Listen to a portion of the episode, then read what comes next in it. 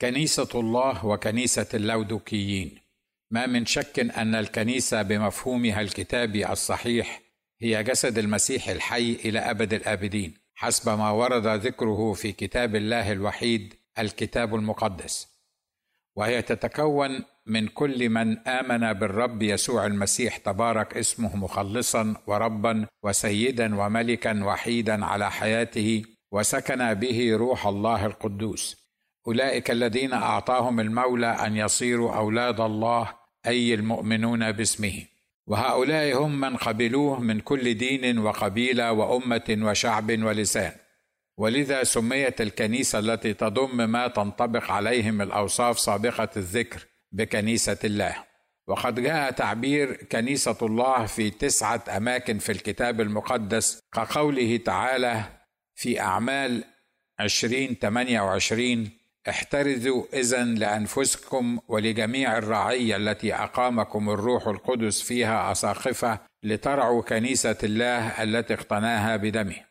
وأيضا في قوله ولكن إن كنت أبطئ فلكي تعلم كيف يجب أن تتصرف في بيت الله الذي هو كنيسة الله الحي عمود الحق وقاعدته ومع أنه من المفروض أن لا ينبغي أن تكون هناك إلا كنيسة واحدة جامعة مقدسة وهي كنيسة الله إلا أننا نقرأ في سفر الرؤيا عن كنيسة أخرى بجانب كنيسة الله. تلك التي تعرف بكنيسة اللودوكيين وهي آخر الكنائس التي دون الوحي الرسالة المرسلة لها من الله سبحانه بعدما دون رسائله تبارك اسمه لستة كنائس محلية مختلفة الموقع لكنها كلها تشترك في أنها كنيسة الله. وهي الكنائس المسماة وفقا للمكان المحلي الذي تتواجد فيه كالكنيسة في أفسس سميرنا ثياتيرا إلى آخره. تلك الكنائس التي اتفق جل مفسرو الكتاب المقدس على أنها سبعة حالات أو صفات أو أحوال متعاقبة مرت بها الكنيسة العامة. بعضها انتهى عصره والبعض ما زالت صفاتها موجودة في الكنيسة المعاصرة حتى الآن.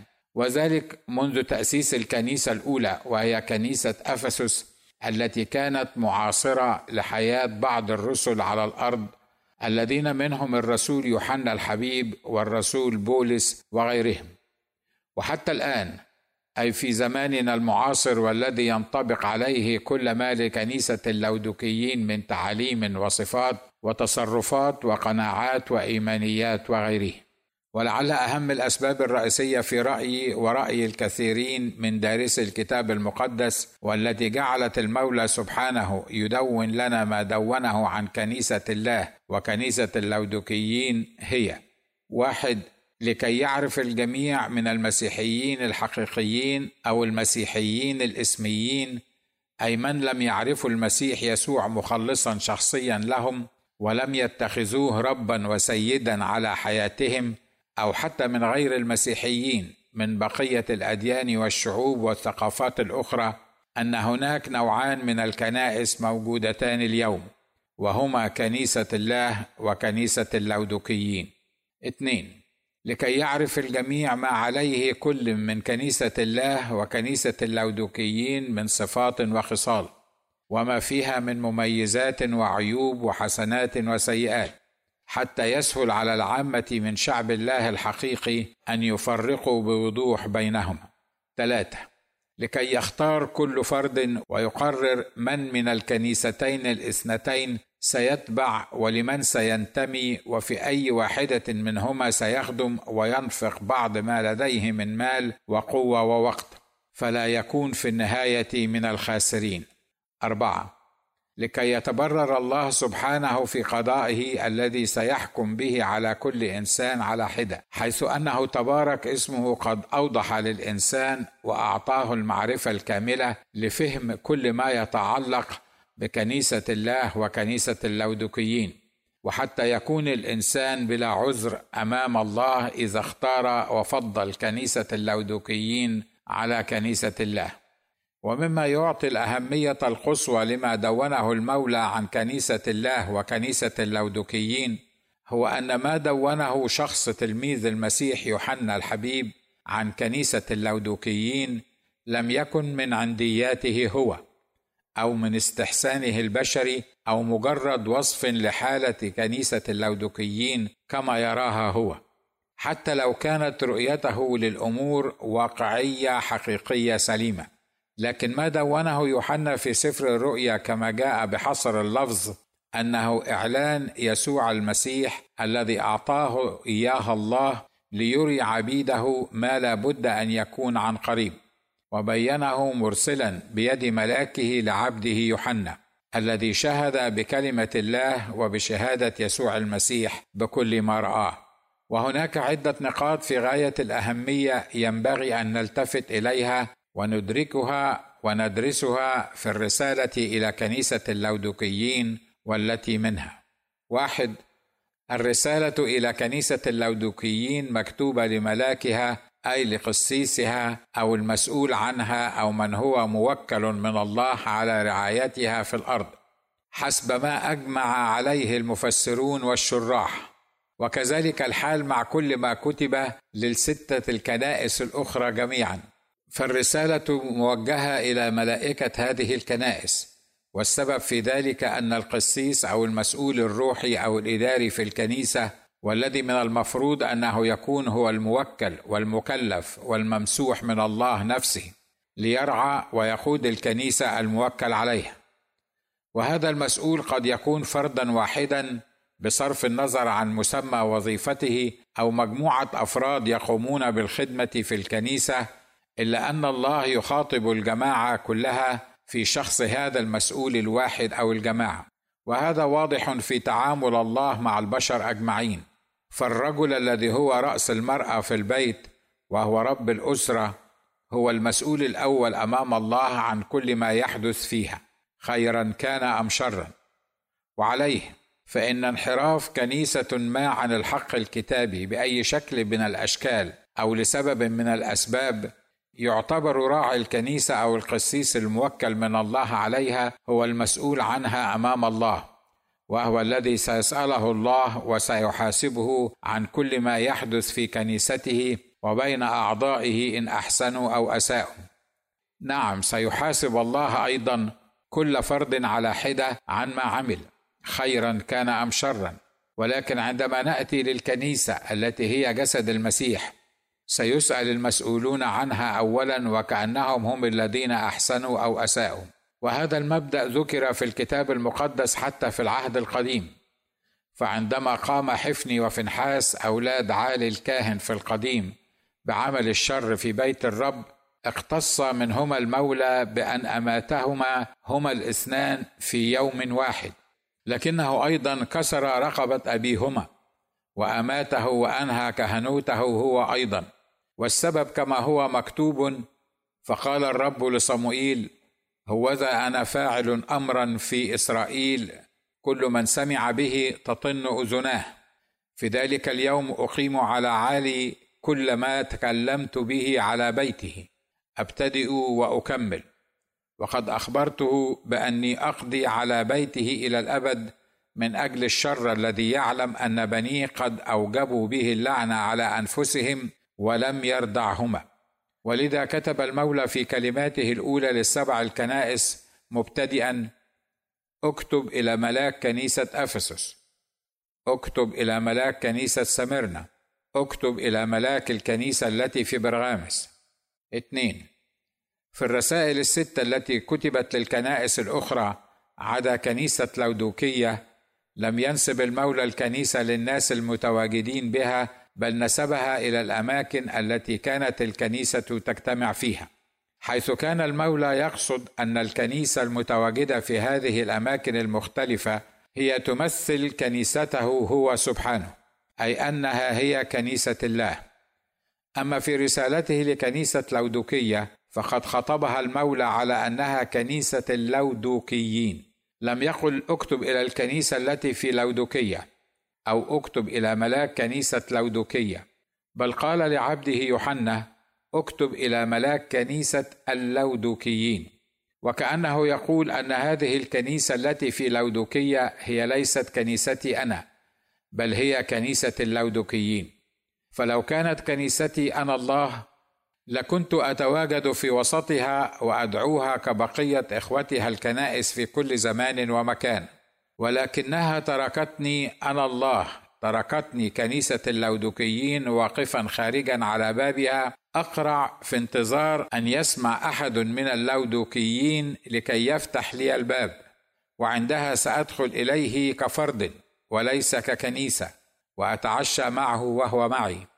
كما جاء بالقول الإلهي ها أنا ذا واقف على الباب وأقرع.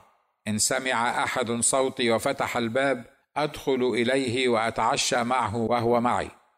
أما النص الكامل للرسالة إلى ملاك كنيسة اللودكيين فهي رؤيا 3 15 ل 22 واكتب إلى ملاك كنيسة اللودكيين هذا يقوله الأمين الشاهد الأمين الصادق بداءة خليقة الله. أنا عارف أعمالك أنك لست باردا ولا حارا. ليتك كنت باردا أو حارا هكذا لأنك فاتر ولست باردا ولا حارا أنا مزمع أن أتقيأك من فمي. لأنك تقول إني أنا غني وقد استغنيت ولا حاجة لي إلى شيء. ولست تعلم أنك أنت الشقي والبائس وفقير وأعمى وعريان. أشير عليك أن تشتري مني ذهبا مصفى بالنار لكي تستغني وثيابا بيضا لكي تلبس. فلا يظهر خزي عورتك. وكحل عينيك بكحل لكي تبصر. إني كل من أحبه أوبخه وأؤدبه. فكن غيورا وتب. أنا ذا واقف على الباب وأقرع.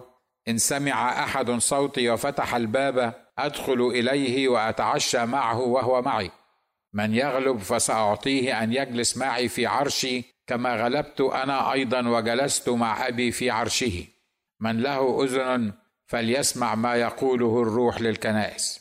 ثلاثة يصف المسيح نفسه في حديثه لهذه الكنيسة بالأمين ثم الشاهد الأمين ثم بالصادق وكلها تحاول أن تيقظ ملاك كنيسة اللودوكيين وتنبهه بأن هذه الرسالة الخطيرة المرسلة له والتي لابد له أن ينتبه إلى مضمونها ويعمل بما يقترحه المولى عليه. هذه الرسالة من الأمين الذي ليس عنده تغيير ولا ظل دوران وهو الذي يقول لك الحق الأمين والصادق.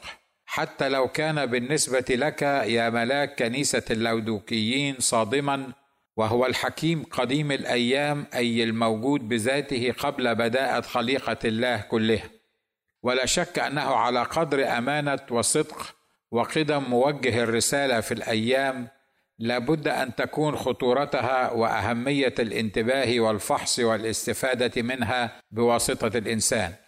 أربعة ثم يبدأ صاحب الرسالة سبحانه وموجهها لملاك كنيسة اللودقيين بحقيقة بسيطة معروفة عنه سبحانه. لكن كثيرا ما غابت وتغيب عن إدراك وعقل ملاك الكنيسة أي كنيسة وعن عقولنا جميعا وهي أن هناك في السماء إله يعرف ويرى من سماه أعمال كل منا كبشر قبل أن نعملها ويعرف حتى أفكارنا قبل أن نفكر فيها فهو العليم بكل شيء. والعجيب أن المولى يقول لملاك كنيسة اللودكيين أنا عارف أعمالك أنك لست باردا ولا حارا. ليتك كنت باردا أو حارا هكذا لأنك فاتر ولست باردا ولا حارا. أنا مزمع أن أتقيأك من فمي. ويبدو أن الله سبحانه يتكلم هنا عن الأعمال التي يعملها ملاك كنيسة اللودكيين فالأعمال التي تعمل هي أشياء مادية ملموسة لا درجة حرارة لها في ذاتها. ولا يمكن قياس درجة حرارتها إن كانت أعمال حارة أم باردة. فالحرارة الروحية الداخلية شيء والأعمال التي نراها نحن ويعرفها المولى شيء آخر. لكن الله سبحانه يتكلم عن أصول الأمور وبواطنها وليس خارجها وما يظهر منها للعين المجردة. فهناك الأعمال النابعة عن قلب شخص بارد وهي تضر أكثر مما تنفع. وهناك أعمال تعمل بقلب حار في الروح وهي ما يطلبه المولى منا لكن سمة من أسوأ سمات كنيسة اللودوكيين التي نعيش نحن اليوم في زمانها هي أنها ليست باردة ولا حارة لكنها فاترة. والعجيب أيضا في الأمر أن يطلب الله سبحانه من ملاك كنيسة اللودوكيين أنه لا يعرج بين الفرقتين. فرقة الباردين وفرقة الحارين فتحديد الهوية والتعاليم والاتجاهات في الحياة الشخصية هو أمر لا مفر منه عند التعامل مع المولى تبارك اسمه. فأن تكون تابعا لمذهب معين ومقداما فيه ولا تؤمن بما يؤمن به هذا المذهب وتجاهر بما هو غير ما يؤمن به مذهبك وتظل خادما أو قسا أو معلما في مذهبك فهذا أمر لا يتوافق مع كينونتك وانتمائك لهذا المذهب أو ذاك. أن تحاول أن ترضي المسيحيين والمسلمين والانجيليين وغير الانجيليين على حساب الحق الكتابي فأنت لست حارا ولا باردا بل أنت فاتر تسير مع التيار وهذا الفتور يسبب القيء حتى لله نفسه. فيضطر إنجاز التعبير المولى الفعال لما يريد أن يتقيأ ذلك القسيس أو ملاك الكنيسة أو المرنم أو قائد مجموعة درس الكتاب من فمه. وعندئذ لا يكون الشخص ملاكا فيما بعد بل قيء يداس بالأقدام. ويكون سببا لوجع في بطن ومعدة من يراه من غير المغيبين الذين يعشقون أن يسيروا على قيء الله للبعض. بل ويفتخرون بهذا القيء ويخالطونه طيلة أيام حياتهم. ثم عدد المولى علامات الفتور التي تجعل الله تبارك اسمه يسمع أن يتقيأ ملاك كنيسة ما من فمه وهي. واحد. الإحساس بالاستغناء عن المولى تبارك اسمه والظن أننا كملائكة الكنائس يمكن أن نعمل شيء بدون ذاك الذي قال عن نفسه بدوني لا تقدرون أن تفعلوا شيئا. وقد نصل إلى حد أننا نقول للمولى أننا استغنينا حتى عنك. فلقد كثرت الهيئات والمؤسسات التي تمدنا بأكثر من احتياجاتنا من الدولارات ولسنا بحاجة إلى الصوم والصلاة والاتكال عليك في سد احتياجاتنا وما نريد. فلم تعد صلاتنا التي أسبيناها الصلاة الربانية تصلح لنا في هذه الأيام. ولم نعد نحتاج أن نقول لك خبزنا كفافنا أعطنا اليوم. فنحن نرفض أن نعيش على ما يكفينا من خبز ترسله لنا كل يوم. نحن نريد وفره من الخبز تكفينا وتزيد لمدة أعوام آتية. وليس ذلك فقط بل لا حاجة لنا إلى شيء. فالأموال التي تمتلكها الكنيسة تكفي أن تسد عجز ميزانيات دول بأكملها. والمباني للكنائس والأديرة المغشاة بالرخام وحتى الذهب أصبحت شيئا عاديا موجودا في كثير من الأماكن حتى الصلوات المحفوظة والمكتوبة المبسترة لنتلوها أناء الليل وأطراف النهار لدينا منها الكثير مما يزيد عن احتياجاتنا. والخدام والمرنمين أصبح عددهم بالآلاف وبدل أن كنا لا نعطى إلا نصف ساعة في الأسبوع من راديو صوت العرب لنستمع فيها للخدمات والعظات من الكنائس المختلفة أصبحت لدينا عشرات الفضائيات المسيحيات التي تبث كل ما نريد أن نبثه سواء من مواد روحية جادة مفيدة أو ما يطلبه المستمعون من مواد وبرامج وترانيم ليست روحية بل جسدية وبعضها قد يكون شيطانيا أيضا. وبدل من أن كنا لا نستطيع أن نفكر بيننا وبين أنفسنا فيما يخالف تعاليمنا في الكتب الإسلامية والآيات القرآنية أصبحنا نعبر عن رأينا بكل وضوح ونفتي فيما نعرف وما لا علم لنا به. وبعد أن كان لدينا العدد القليل جدا من مدارس وكليات اللاهوت أصبح لدينا العشرات منها عربية وأعجمية. وأصبحنا بقادرين على الحصول على شهادات الماجستير والدكتوراه من كليات لاهوت محترمة أو مشبوهة بأقل مجهود وأقل تكلفة. ولدينا المئات ممن تسبق أسماءهم عبارات الدكتور. وبدلا من أن كنا نحلم بزيارة المقطم وخليوب وإن تعاظمت الأمور معنا نحلم بأسبوع نقضيه في بيت مؤتمرات ببلطيم أو الإسكندرية أصبحنا نعقد مؤتمراتنا في قبرص وإنجلترا وأمريكا وأستراليا وإلى أقصى الأرض. أما في مجال الترنيم والموسيقى والتكنولوجيا فحدث ولا حرج. فلدينا الكثير من الترانيم المصورة التي يلبس فيها المرنم أو تلبس فيها المرنمة كميات من الملابس التي تتغير مع كل عدد من الترنيمة. وموسيقى أقل ما يمكن أن توصف به هو موسيقى لا تصلح إلا لرقص البطالات أو دقات طبول الحضرات الصوفية أو لعمل زار لإخراج الأرواح الشريرة من على من تنطق عليهم الأرواح. وبدل من أن يكون أسماء العاملين بالطاقم المختص بإنتاج الترنيمة أو الحلقة التلفزيونية مرقس وجرجس أصبح محمد الطبال ومحمود القانونجي وأحمد العواد وعلي الحجار ومصطفى الهلباوي وفاطمة التونسية وغيرهم. فلدينا الكثير والكثير والكثير جدا من كل ما سبق ذكره. لذا فنحن لسنا في حاجة إلى شيء وبدلا من أن تحني الكنيسة ركبها في شكر وحمد للواهب المعطي لنا بسخاء وتستخدمه لمجد المسيح وامتداد ملكوته وخلاص النفوس. انشغلت بما عندها وقال ملاكها لنفسه نيابة عنها إني أنا غني وقد استغنيت ولا حاجة لي إلى شيء.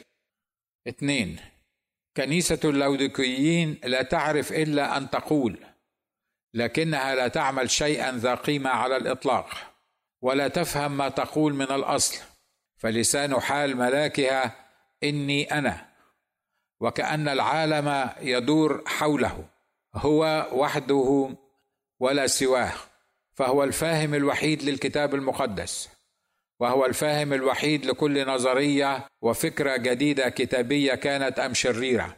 وهو القادر على أخذ الكتاب المقدس من أيدي كل زملائه الخدام الذين يعارضونه ويخالفونه في الرأي. وهو الوحيد الذي يملأ الدنيا صراخا وخدمة ووعظا وتعليما أو ترنيم. فانظروا إلي فإني أنا القسيس الأشهر والأعمق افكارا والأقدر على شرح بواطن الأمور والمتمكن من اللغة العربية وطريقة الإلقاء. ويا للفرق بين كنيسة اللودوكيين التي يقول فيها اللودوكي إني أنا وكنيسة الله التي يقول فيها خدام الله ينبغي أنه هو يزيد وإني أنا أنقص. أيضا أنا ما أنا ونعمته المعطاة لي لم تكن باطلة. ثلاثة أما المصيبة الكبرى التي تجعل الله سبحانه يسبع أن يتقيأ ملاك كنيسة اللودوكيين هو أنه لا يعلم حقيقة نفسه وليس ذلك فقط بل على العكس فهو يرى نفسه بعكس ما هي حقيقته ويرى أنه غني وقد استغنى ولا حاجة له إلى شيء بينما هو الشقي والبائس وفقير وأعمى وعريان. فيا له من شقاء أن لا يعرف المرء حقيقة نفسه وضعفها وعجزها عن السير بدون الخالق والاحتماء به. وما أبأس الإنسان الذي يعتمد على ما لديه ليجلب السعادة إلى نفسه. وما أفقر الغني الذي هو ليس غنيا لله والذي لا يعرف أن الغنى والفقر لا يقاس بكمية ما يمتلكه المرء من مال وثروة بل بمن يأخذه سبحانه ربا وسيدا له فيغنيه فيصبح أغنى من في الأرض بعلاقته بإلهه.